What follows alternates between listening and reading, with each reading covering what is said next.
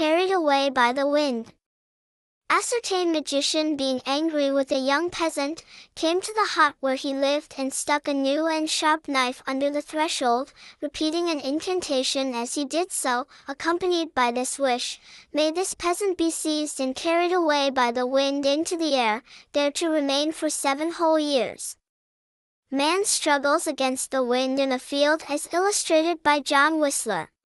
The Storm, illustrated by James Abbott McNeill Whistler, 1861. The peasant went into the fields to make hay, when all of a sudden a great wind arose. It scattered the hay over the field, and seized the peasant himself. In vain he struggled, in vain he caught hold with his strong arms of hedge or branch of tree, the invisible power lifted him up and carried him away. Borne, as if on the wings of the wind, among the clouds, he flew like a wild pigeon. The sun began already to disappear in the west, and the hungry peasant could see the smoke ascending from the cottages in his village, where supper was cooking.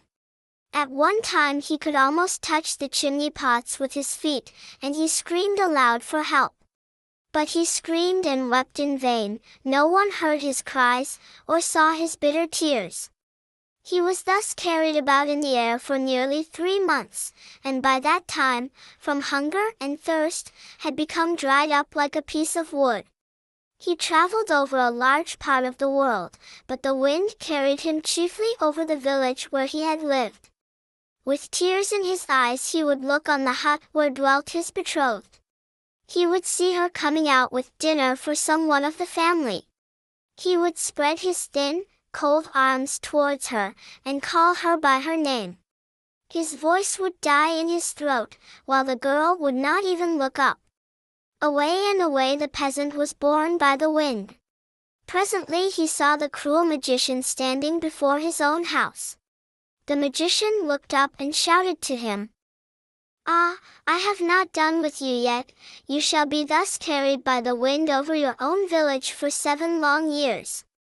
You shall suffer constantly, and wish you were dead, but you shall not be able to die. Oh, my little father, my master, forgive me if I have offended you, cried the poor fellow from above.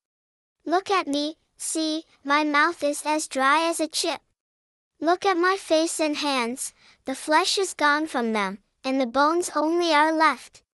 Have mercy upon me, the magician whispered a few words, and the peasant stopped in his circular motion, and remained still in the air. It is all very well to ask my pardon, but what will you promise to give me if I let you down?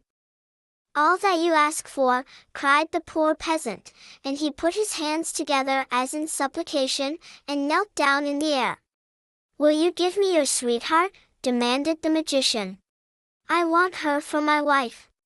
If you will promise to give her to me, I will let you come down once more to the earth. The peasant was silent for a moment. Thought he to himself, when I am once more on the ground. I'll see what can be done. He therefore called out to the magician. Oh, master! You ask a great sacrifice from me, but if it cannot be otherwise, let it be as you will. Hereupon the magician blew upon him, and he came down to the ground. Oh, how happy he was when he felt that he could walk, and that the wind had no more power over him. He hastened home. Before the door he met his betrothed. At the sight of her long-lost lover, over whose fate she had often wept, the astonished girl cried out with surprise. The peasant pushed her gently aside, and went into the house. There he saw the farmer who employed him, and said to him, with tears in his eyes, I cannot serve you any longer, nor can I marry your daughter. I love her as dearly as my sight, but she can never be mine. The countryman looked at him in wonder, and seeing how sorrowful was his thin, pale face, formerly so fat and rosy, he asked the reason why he refused to marry his daughter. The peasant told him all, his journey in the air, and the promise he had made the magician. The farmer, having heard him out, bade the poor fellow be of good cheer. He then took a purse full of money, and went to a witch for advice. When he returned in the evening, he was smiling and happy, and said to the peasant, Go tomorrow, before daylight, to the witch, and all will be right. The peasant, weary as he was, went to bed, and soon fell fast asleep. He got up, however, before daylight, and went to the witch. He found her crouching before a fire burning herbs. The witch told him to stand quietly by. The morning was calm and beautiful, but suddenly a strong wind arose, and made the hut tremble. Then the witch took the peasant into the yard, and told him to look up. He raised his eyes and saw the wicked magician, with nothing on but his nightshirt, whirling round and round in the air. There is your enemy, said the witch, he will hurt you no more. If you wish him to see your wedding, do as I will tell you. For the rest, he will suffer the same punishment as he had designed for you. The delighted peasant ran back home. In a month's time he was married. When the guests were dancing at his wedding, the peasant went into the yard, looked up, and saw above the hut the magician spinning round and round in the air. He took a new knife, and aiming at the magician, threw it with all his might. The magician fell down, and then it was seen that he was nailed by the foot to the ground, thus he was obliged to stand by the window, a miserable witness of the happiness of the peasant and his friends.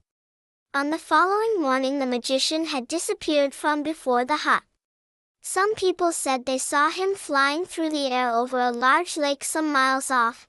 Before and behind him were large flocks of crows, which, by their croaking, told of his continued flight through space.